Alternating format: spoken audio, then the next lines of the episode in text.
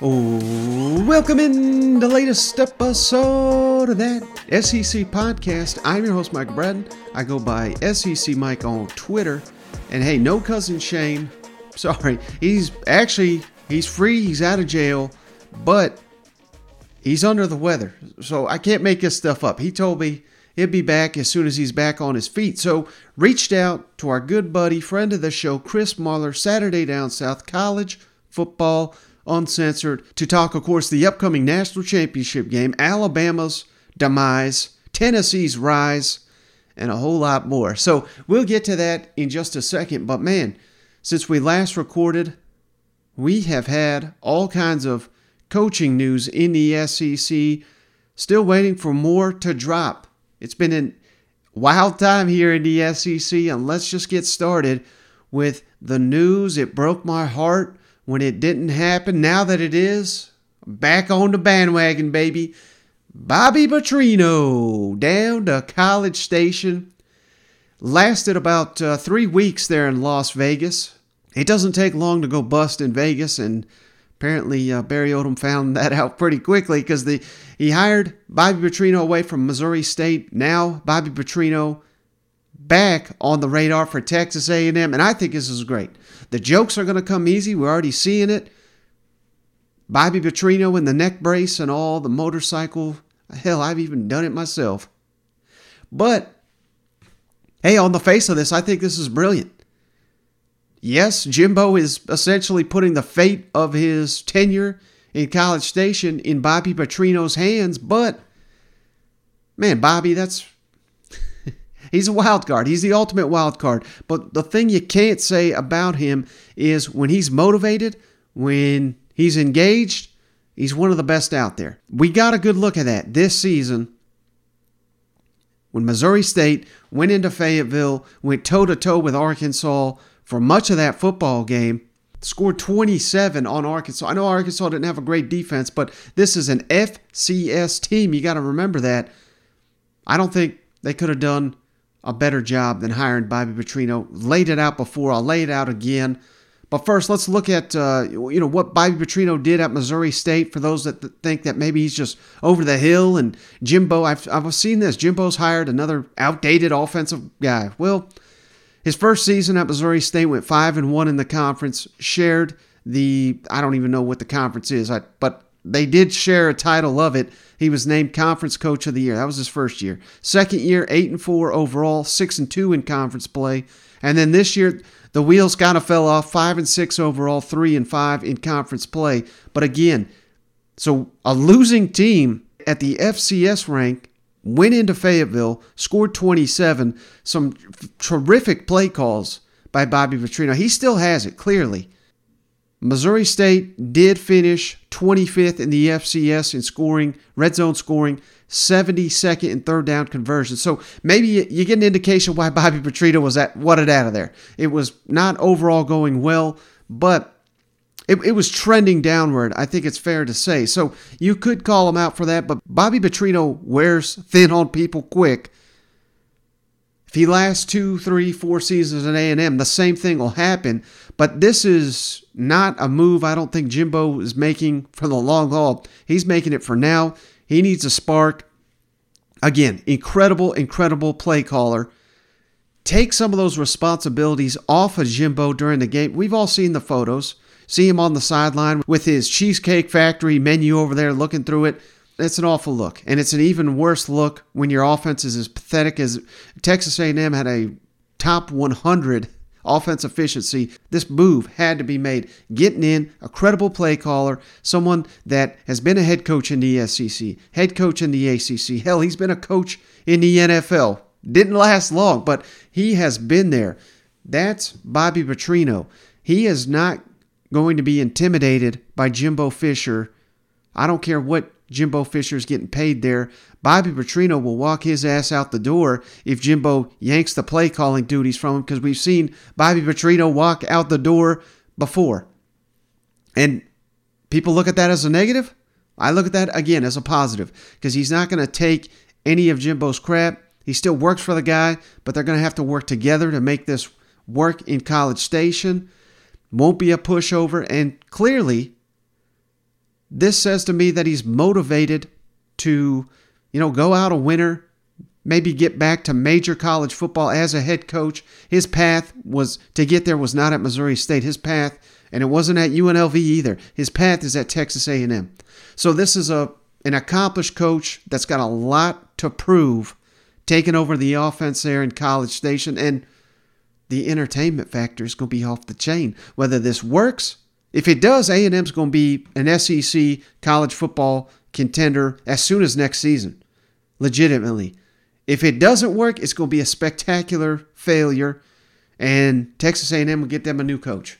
That's again, I think it's that big of a deal. So one way or another, we're going to have success, or we're going to have a new coach at A&M eh, if this blows up. But I don't think it will.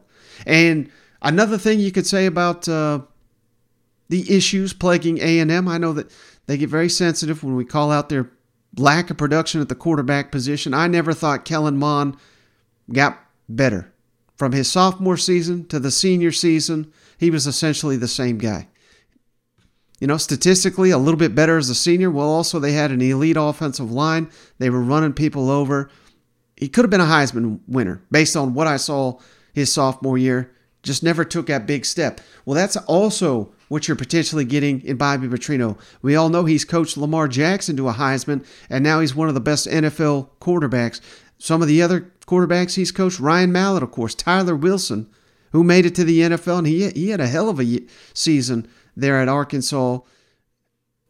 He also recruited Brandon Allen, who, again, I know he didn't really coach him to much success at Arkansas. That came later. But Brandon Allen, I think he's still in the NFL. He was in the NFL for a number of years if he's not still there. So that has got to excite me if I'm an A&M fan. This guy knows how to develop quarterbacks. And again, kind of the same thing I just said with Jimbo, taking away a lot of these other responsibilities, recruiting, managing the roster. Bobby Petrino is not going to have to do any of that. He's going to have to execute the game plan, get his quarterback, Conner Weigman, playing the best football of his career. I think is a grand slam. I really do. The only negative, his character. we could spend the rest of the show talking about that. And I think taking the UNLV job, that lasted, again, just a couple of weeks. That says something about the guy as well. Not that uh, I fault the guy for leaving UNLV for Texas A&M. A 100 out of a 100 coaches are going to make that move. But the timing of it is interesting, to say the least. And the final thing that I've kind of got on this this may have been a little bit of a reality check for A&M and Jimbo Fisher because all I heard was they're going to get Garrett Riley. They're going to get some hot shit. They're going to get the best. They, they could throw whatever money they want out there. They can get whoever they want. And there was probably a time that was true. But the fact that you hired Bobby Petrino, I just said all those great things about him. It also says to me that this job was probably not as attractive Jimbo Fisher hoped it would be. And again, that's not to discredit Bobby Petrino because I think he's an excellent coach, but to get a young, rising coordinator,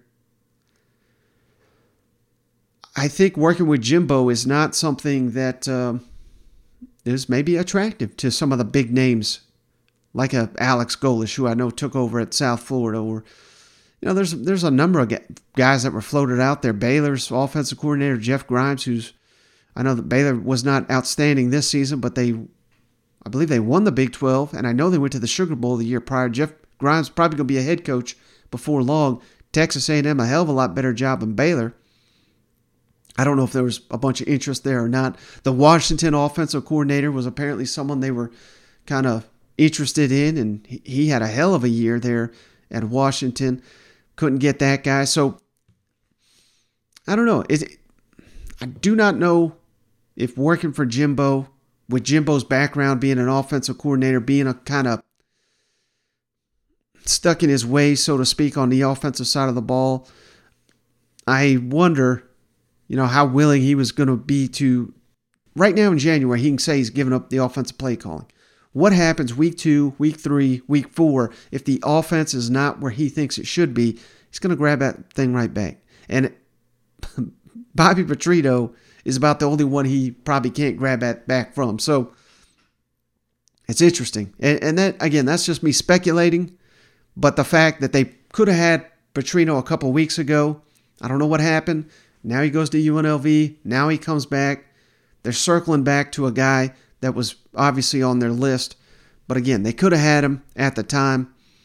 Could have had him before the early signing period. Didn't happen, but it's happening now. And I think it's a great move. And if it's not, it's going to be entertaining as hell. So we win either way. And speaking of making an offensive coordinator hire for the first time ever, which is what Jimbo just did, Eli Drinkwitz also hiring an offensive coordinator. He's never done that before. I know he's not been a coach nearly as long, not nearly as successful as Jimbo, but they reach out to Fresno State offensive coordinator Kirby Moore is the new offensive coordinator there at Missouri. That's official. He is the younger brother of Kellen Moore, former Boise quarterback, and of course now the offensive coordinator of the Dallas Cowboys down there. He's been named to 24 7 Sports 30 best coaches under the age of 30 twice. Kirby Moore's made that list. And more impressively, according to the numbers shared to us by uh, Dave Bartoo's Matrix Analytical, Fresno State had the number 15 offensive scoring efficiency offense in the country that old Kirby Moore led. So, top 15. I mean, that's outstanding, obviously. Uh, Bartu also had Moore as the number eight offensive play caller in his first year at Fresno State. So, this is a guy that comes with an outstanding reputation in the coaching world. Fresno State led the Mountain West in scoring, led the Mountain West in third down conversions. Two aspects. Missouri has obviously struggled. He coaches quarterbacks as well. Uh, and that is going to be a title that he keeps in Columbia as well, offensive coordinator and quarterbacks coach. So this is great news for Sam Horn, great news for Brady Cook, and the rest of the quarterbacks there in Missouri. The offense did better once again with Drink kind of giving up the play calling duties late in the season. Sensing a theme here, these coaches, especially if they're struggling, putting out so many fires, you just you've got to give up some of that control, and I think it helps you on game day. There's just not that many Steve Spurriers out there uh, in the world of uh, college football, no doubt. We also had a coordinator hire at Tennessee, Joey Halzle. The quarterbacks coach has been promoted. He's been working with Josh Heupel going into 15 years now. So, I mean, there should not be any kind of transition period whatsoever. Halzle sat with Alex Golesh every game day there up in the box. So, again, very familiar with what was going on there with the Tennessee offense. This is an interesting move that uh, Heupel decided not to go outside of uh, his system, but at the end of the day, how can you fault it given how successful Tennessee has been on offense? Arguably the nation's top offense with top quarterback play from Hendon Hooker, Joe Milton obviously showcased what he could do in the Orange Bowl, so you're keeping that continuity for the next quarterback as well. He's also recruited Tayven Jackson and the five star Nico to Tennessee, so you got to imagine those quarterbacks also happy with this decision, keeping it seamless. Now Tennessee will have to hire a tight ends coach to make up for losing Alex Golesh, the new South Florida coach. Uh, so I just thought that was pretty interesting. And Halzle will stay on as quarterbacks coach as well. So that was the title he previously had. He's going to maintain that position as well. And Tennessee, other news on that front, big news potentially for the Vol offense next season. Senior tight end Jacob Warren announced he will be back for a sixth season at Tennessee. Jacob Warren is a solid piece of that offense. Not a big play receiver type at the tight end position, but the tight end position is, you know, a very, very demanding position in this offense with what Josh Heupel and company asked those tight ends to do. Losing Jacob Warren would have left them with no experienced tight ends returning. So this is huge. I know they got the uh, the transfer and they've got a, a, a touted freshman coming in, but this really helps that room. I think Jacob Warren, that's one that uh, may go under the radar, but great news for Tennessee's offense next season as they transition to a new starting quarterback. And last coordinator news here in the SEC Mississippi State. Not the coordinator news they're waiting for, but still, defensive coordinator has been named Matt Brock. He was your linebackers coach last season under Zach Arnett, now being promoted to defensive coordinator. Uh, Matt Brock called the defense for Mississippi State in their bowl win over Illinois. So, again, this signs that this was going to happen. He's been working under Zach Arnett the entire time there in Stark for the last three seasons. So someone Zach Arnett very comfortable with. This is another guy that's been named to the uh, 30 best coaches under the age of 30 previously, Matt Brock. So I love what Zach Arnett's doing here, keeping that continuity, keeping that defense going. And I like the fact that uh, going into his first season as a, the head coach down there in Mississippi State, he's not overloading his plate with having to keep the defensive play calling responsibilities. So, smart move there from Zach Arnett. And then big news potentially here for Mississippi State receivers coach Chad Bumphis, former outstanding Mississippi State receivers coach, joined Zach Arnett's staff. He was previously at Utah, and this is a fan favorite. Again, one of the I think he's the most productive receiver in Mississippi State history. So anytime you can get a guy like that to come back to the program. He's, you know, he's going to recruit his ass off, coach, and develop these players. Mississippi State, one of the deepest receiver rooms in the SEC, it's been hit by uh, graduation and transfers. So they're going to have to kind of restock that room a little bit here. And Chad Bumphis, the guy to do it. And we're still waiting for an offensive coordinator hire. But I do want to say this I think Zach Arnett is going about this the right way. You could have kept a lot of the same pieces in place, some of the Mike Leach's guys. But this ain't Mike Leach's program anymore. This has got to be Zach Arnett's program. And if he just goes into it trying to keep all the pieces that Mike Leach wanted, he's going to fail. He's got to do it his way with respect to Mike Leach. Kind of, I don't want to say blowing up the offensive staff, but reworking it. We mentioned this on the last show, and apparently it's got a lot of smoke here. Kendal Briles, Arkansas offensive coordinator, considering joining Mississippi State. That would be devastating to Arkansas. It'd be a huge cue to Mississippi State. We'll see if uh, that happens. We'll obviously keep you guys updated, but signs are that uh, you know there's going to be a change here on off. Sawyer Robertson, the backup quarterback, he has hit the transfer portal, and this is someone that pushed Will Rogers during training camp. Former four star recruit, another four star quarterback, a freshman, has jumped in the portal as well. So, you know, indications are that, uh, you know, these players believe that the, the offense is going to be changing a, quite a bit here at Mississippi State.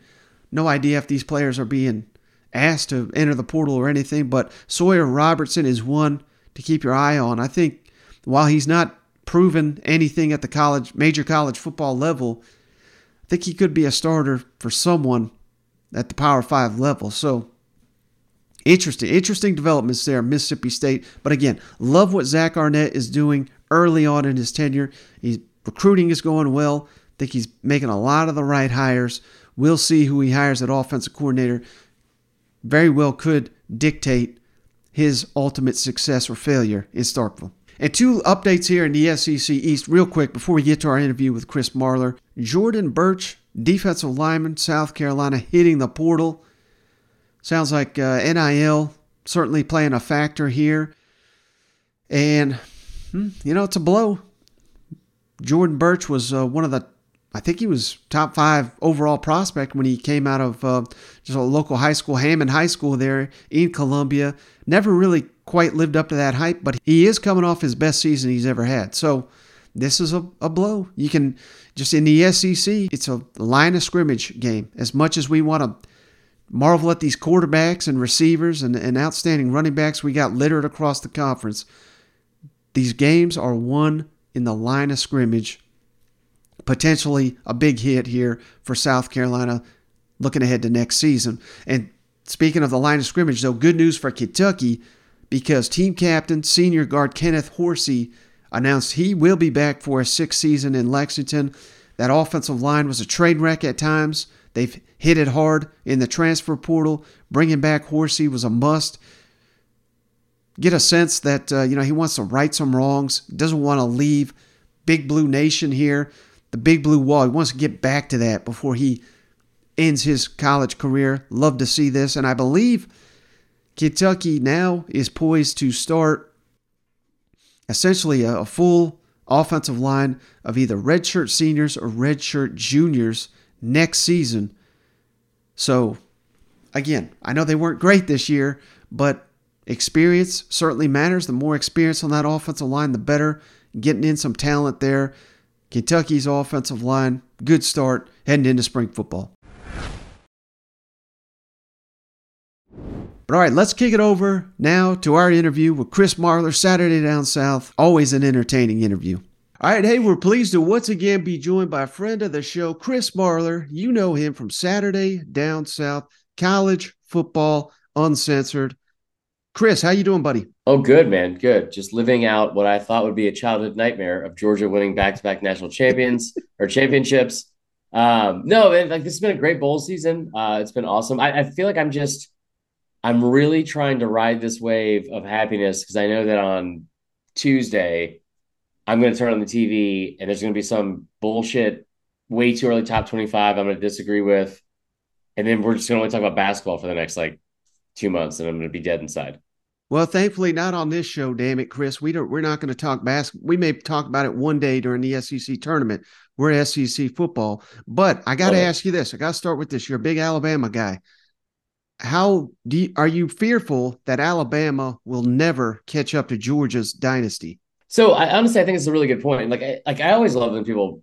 I, I grew up a Bama fan, but like this is crazy thing that you can do as like as an adult. Um, you can do it as a child too, but a lot of a lot of times as an adult, it's just called having rational, objective opinions. Um, and since I I, love college football, like and I always have, and yeah, I wish I I love when Bama does really well, but like I also like love talking about all these different teams. I think like when you look at these two teams objectively, yeah, I don't. I think I think Kirby has distanced himself from Saban in a pretty quick way. And I did a I did a deep dive on this a while back, and I called and bombarded you with it about just the amount of talent that Saban was signing that was leaving.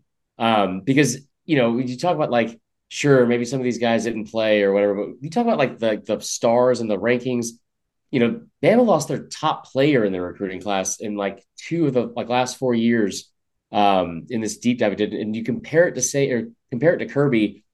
I think that like obviously Saban's the best coach of all time.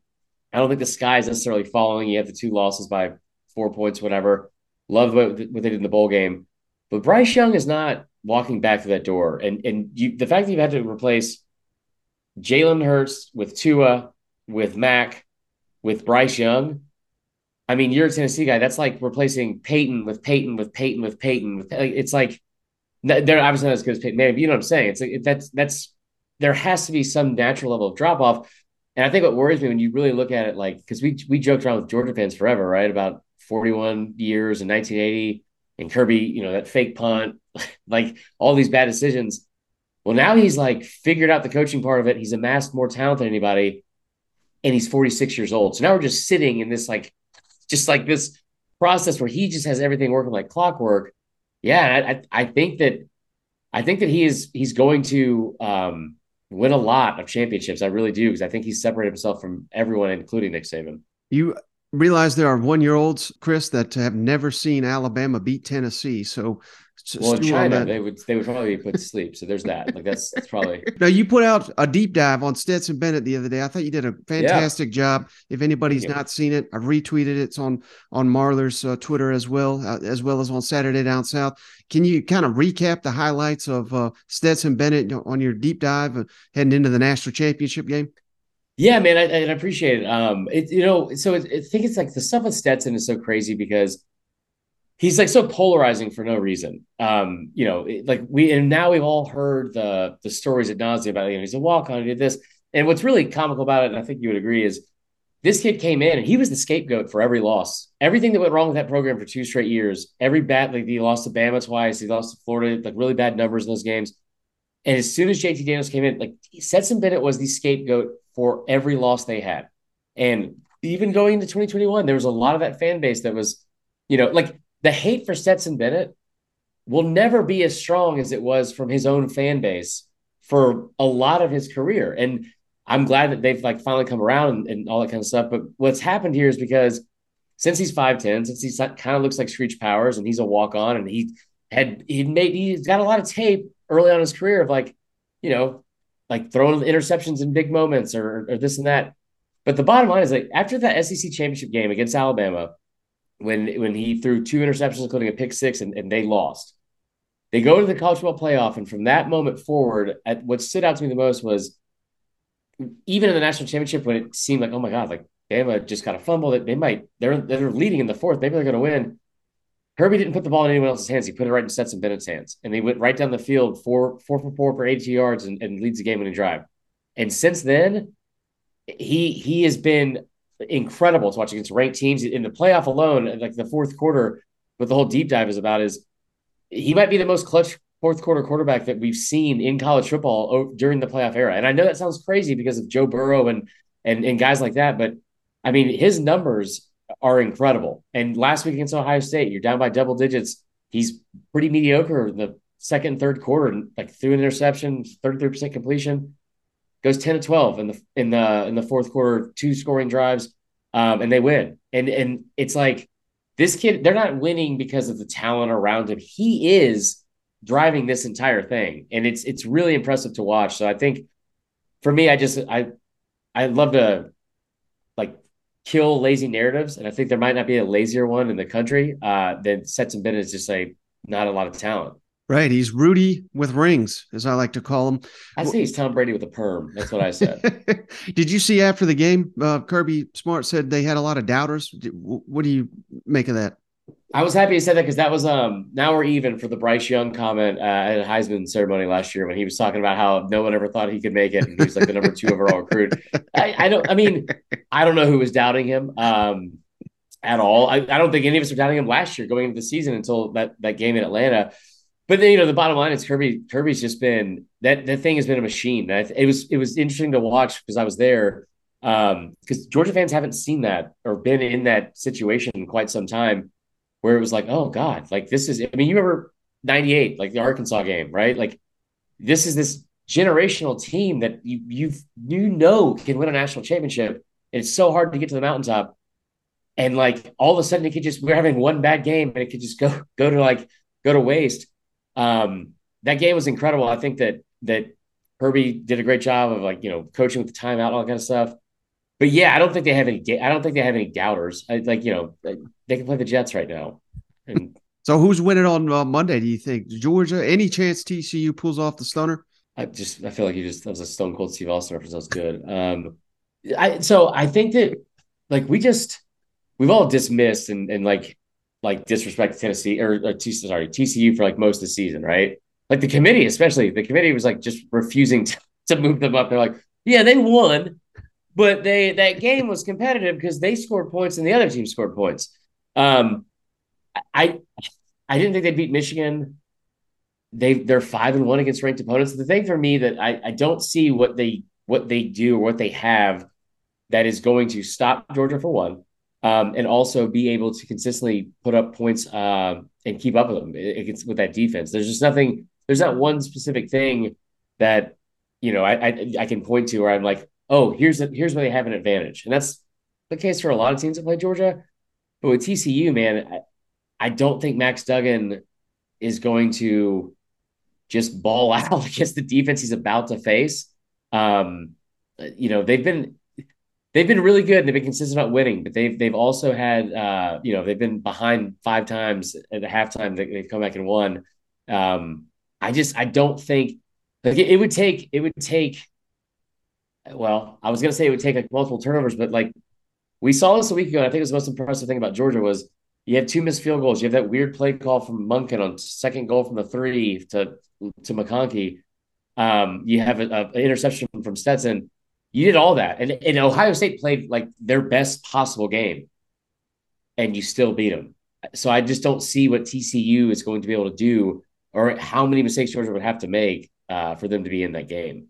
What are your thoughts on old uh, old Bobby riding his motorcycle down there to Texas A and M? I mean, does it make him a more dangerous team, or is this going to going to be the death of the death nail in the Jimbo's coffin down there? Well, if anybody's going to be a death nail, it'll be DJ Durkin for sure. Um, yeah, you know, I don't, I don't think I don't think that this is what makes them dangerous. It's uh any off field antics. I mean, like I just I I I think I mean Bobby Petrino's a great offensive mind. He's obviously still got it. Like, you know, they they put up a lot of points everywhere he's been. Um, I think it's a good move from that. I just it's hilarious to me that this guy like he's like a 16 year old like trying to find a summer job. He's just like I don't want to work at Brewster's anymore. I don't want to scoop ice cream. I'm going to go over here now.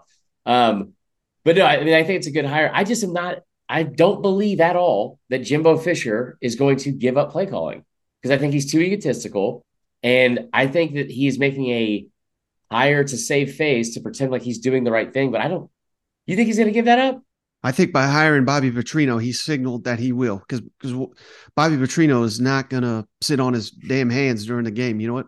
I mean, I think Bobby Petrino is probably happy to be back a little bit, and like I'm sure he's going to be heavily involved, and I hope he is the play caller because it'll be it'd be a lot more fun to watch than the the shit that Jimbo's rolled out there over the past like couple of years. Um, but yeah, I mean, I just I don't think I tell you what that game against LSU at the end of the season may have been like the worst thing that could have happened to them going the offseason.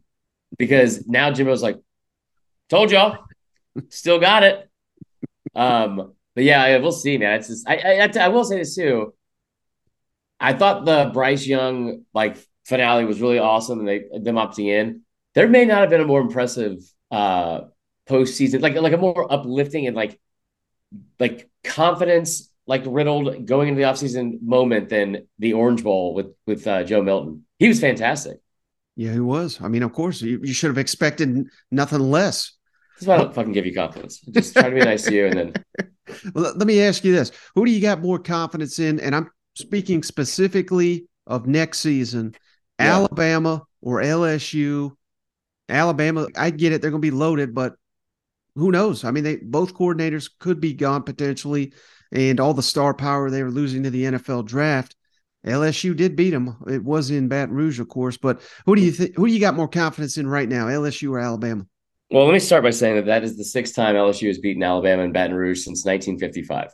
Um, so huge win, one by one point into overtime. It was fantastic to watch. I, I, I like it was an amazing win, and they outplayed Bama again for the second straight year. Um, and just this time with Brian Kelly instead of Coach O.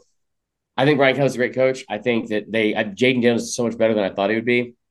Um, I don't know what the quarterback situation is going to be yet for Alabama, but I would say the whole sky is falling thing about like the coordinators, like Bama was ranked in the top ten in several defensive categories, and they got like they got absolutely cooked at Tennessee. Um, but luckily, Jalin Hyatt, does, Hyatt doesn't play for every other team. Otherwise, I would have jumped off a bridge a long time ago. Um, but like, I don't think that that. I, I think it's a great. It was a great win. I don't think that LSU. I think it's a great confidence booster, and they're going to have a lot of confidence winning the next season. That's a team that got dominated home by y'all. That's a team that like looks pretty bad at times, and you know, in a in a shootout with Florida at one point this season. Like I, I don't think that LSU, since they beat Bama for the second time in the last 11 years by combined six points, I'm not convinced that they're going to all of a sudden take their place. All right, same question in the East though. Kentucky or Florida? Kentucky's remade the offense pretty quickly with the transfer portal.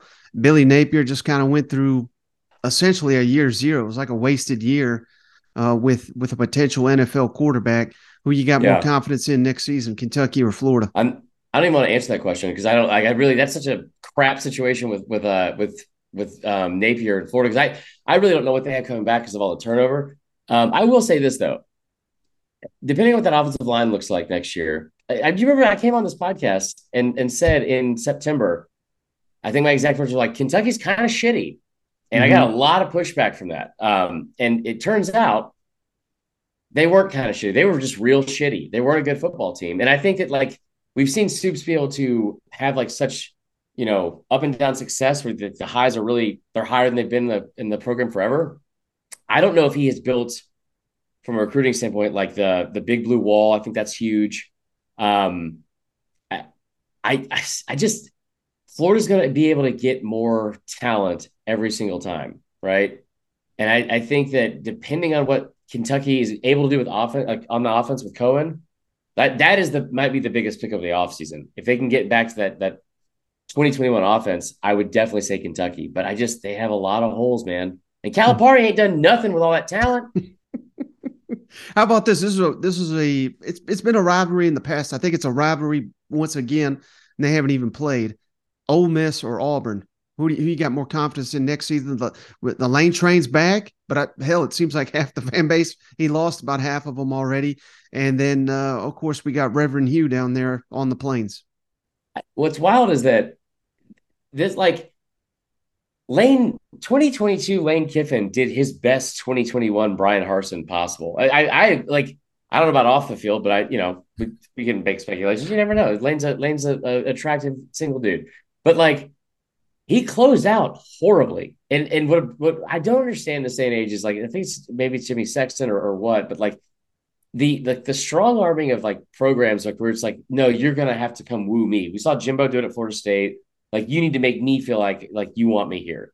Because otherwise, there's we're crazy enough at the same age, like and and money's not real in the SEC, where it's like, you know, this they'll, they'll hire me, and and Auburn would have like, uh, I it I have more faith in Lane Kiffin because I think that the turnaround he was able to have in Ole Miss that quickly, um, with 10 win season going to Sugar Bowl, that doesn't happen a lot in, in Oxford. He has so much production coming back on offense. Um, the defense will be whatever the defense is.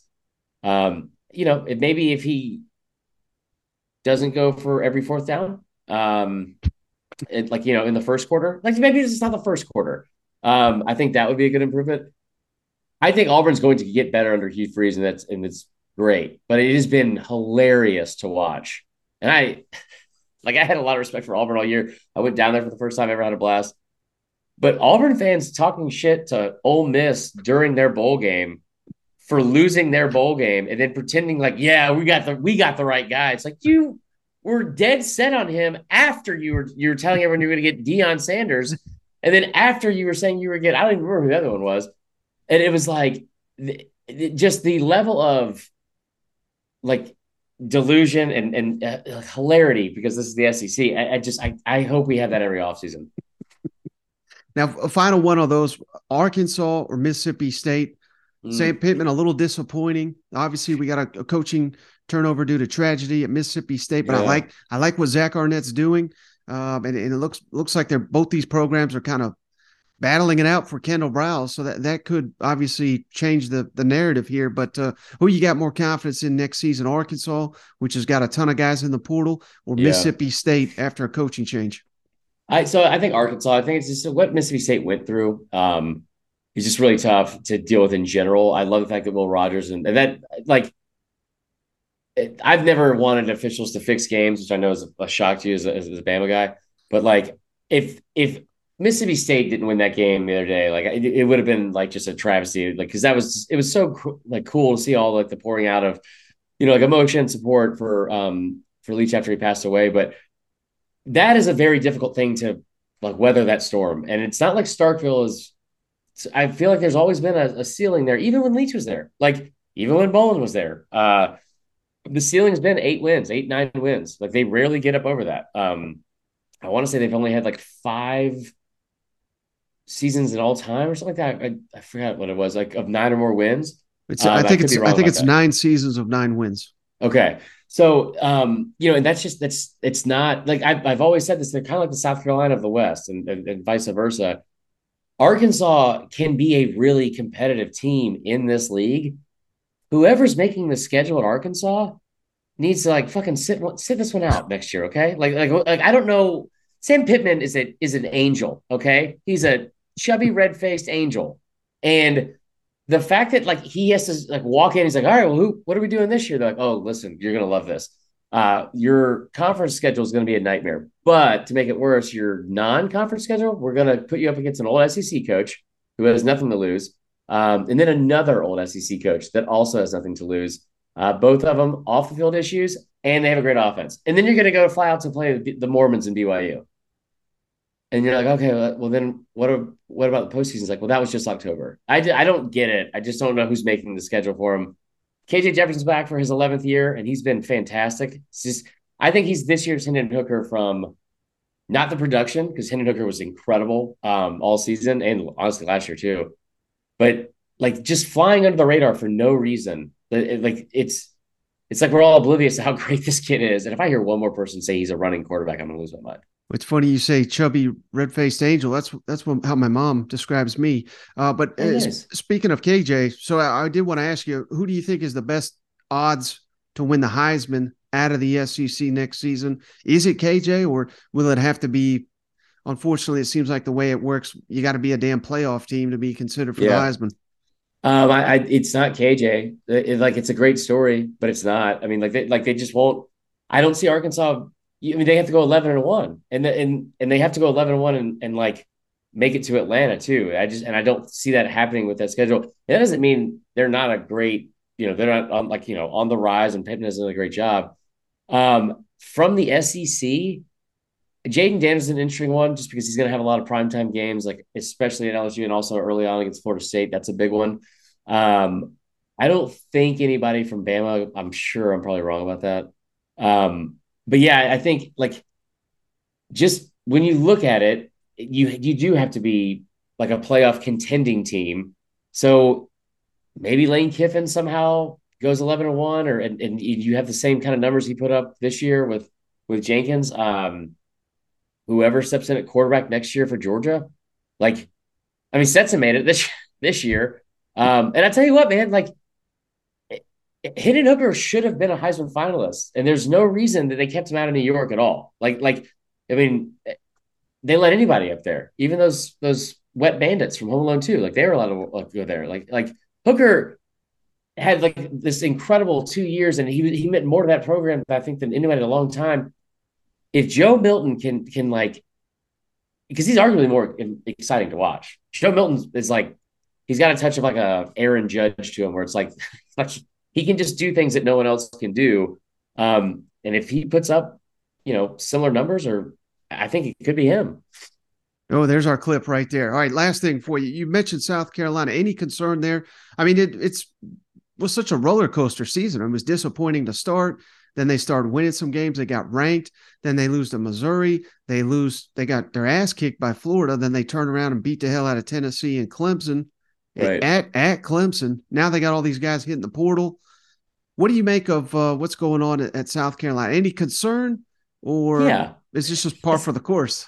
Well, it's hard to win at South Carolina because again, that schedule's tough too. And Beamer's done an incredible job, and he really has. And uh, you know, um, and th- them being able to go up and, and like score in all these different phases of the game and like really when they seem like they're always shorthanded.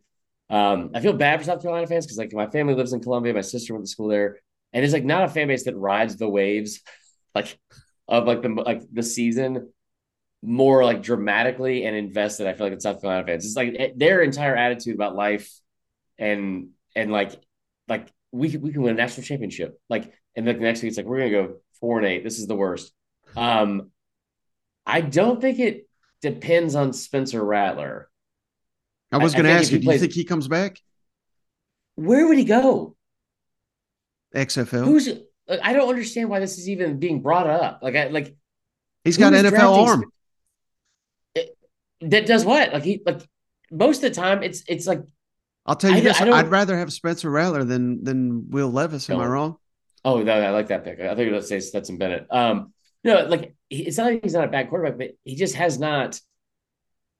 I tell you what, he would really benefit from staying an extra year instead of going out in a class that has C.J. Stroud, Bryce Young, Will Levis, Hendon Hooker, and anyone else that doesn't fumble the ball while running and then somehow pick it up for a seven yard gain once every three games. Like I, I just I think I hope he comes back because I think he would be like a really good like a, not addition, but really like important to keep building with Beamer's building. Um, but I don't think he's like a, a difference maker. Somebody like I saw it on Twitter the other day. Somebody said, "Do you is he if he if he comes back is he the clear clear cut Heisman front runner from the SEC?" And I was like, "What world are we living in right now?" He's he's been a Heisman candidate four years in a row. Yeah, yeah. All right. So I appreciate you, Chris. Uh, before you go, tell the audience where to follow you, where to find all your work. Verne Funquist uh, on Twitter and Instagram. The podcast is called College Football Uncensored. Um, we're not as structured or organized as you, and uh, we don't have the same cute red cheeks. My mom doesn't tell me that, but like uh, you know, we we have a lot of fun over there, and we always have a blast talking to you, man. This has been a lot of fun this season. You did a great job. It was, it was really fun to watch you uh, grow this thing in, in year two. Absolutely, I appreciate it, brothers. All right, so just want to thank Chris once again. Jump on. He jumped on late notice here gave him about five minutes notice here. Didn't realize cousin Shane was going to be under the weather. So with Shane out, reached out to Marler. Very grateful that he gave us that time on the show. But hey, that's going to do it for this week's shows. We'll be back on Monday for an official national championship game preview. May have a guest uh, lined up for that one as well. We'll see if that comes through. But hey, savor it. We only got one college football game left. Monday night nationally televised national championship game between Georgia and TCU. Cannot wait. Thanks everybody for tuning in. We'll catch you on the next one.